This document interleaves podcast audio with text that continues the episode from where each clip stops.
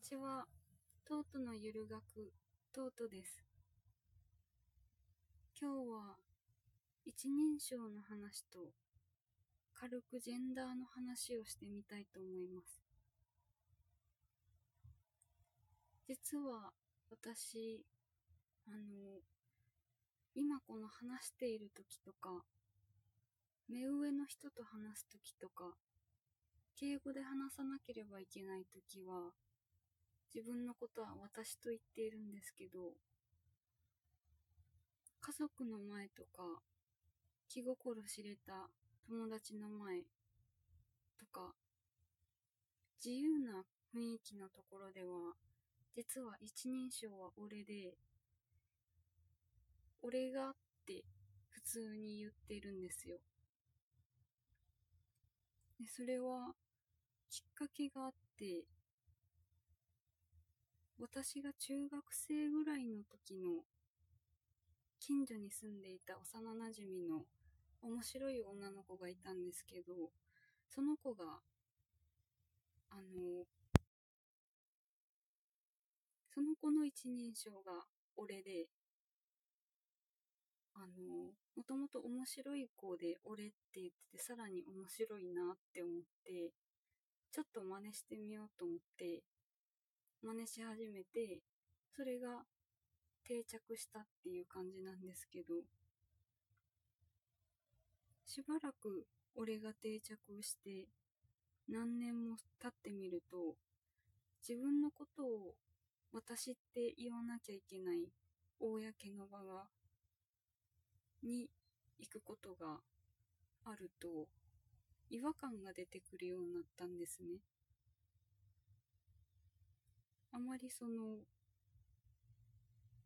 ちゃんとかしこまった場で話すことってなかったので、普段からオレオレって言ってたので、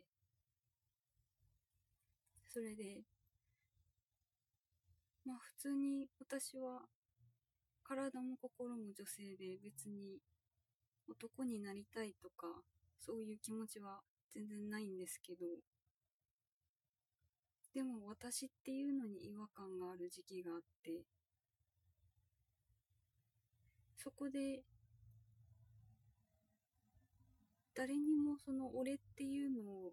咎められたり、変だよって指摘されたことはないんですけど、なんか社会から女性なのに自分のこと俺っていうのおかしいっていう圧というか雰囲気を感じていまして、女性だって俺って言っていいだろうっていう反抗心がなぜかあって、それもあって今でも俺って言い続けているっていうのがあります。私性格が静かめで、あの、友達とかに私の印象ってどんな感じって聞くと、おしとやかって言ってくれたりするんですけど、でもだから、お、おしとやかって褒め言葉だと思うんですけど、それで俺って言ってんのもちょっとおかしいかなと思いながら、でもそれも面白いかって思ったり、日本語って一人称の種類がすっごく多くて、このジェンダーが自由にというか、なってきた時代に際して、一人称も私で統一すればいいのになってずっと思ってたんですけど、俺っていうのも私っていうのも僕っていうのもその人のキャラクター性が出ていいなって最近は思うようになりました。だから、男性の人で俺って言うと、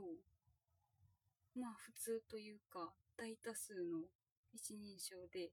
僕って言うと、なんだか少し可愛い感じがしたり、いいとこ育ちなのかなっていう印象があったり。女性がボって言うとあのアニメ界では僕っ子って言われてたりするキャラクター付けができたりとかして面白いなと思うんですけど。漫画でえー、っと「性別モナリザの君へ」っていう漫画があって2巻まで読んだことがあるんですけどその世界線では小さい時は性別が決まってなくて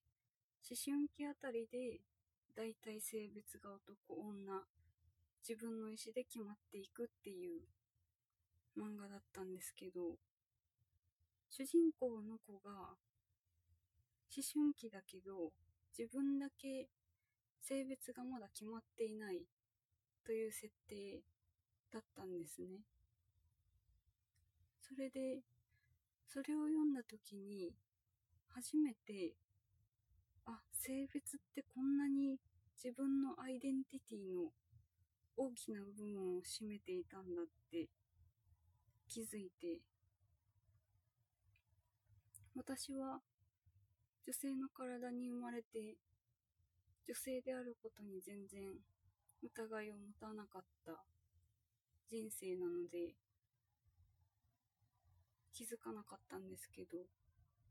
性別ってすごく大きなものなんだなって思いました。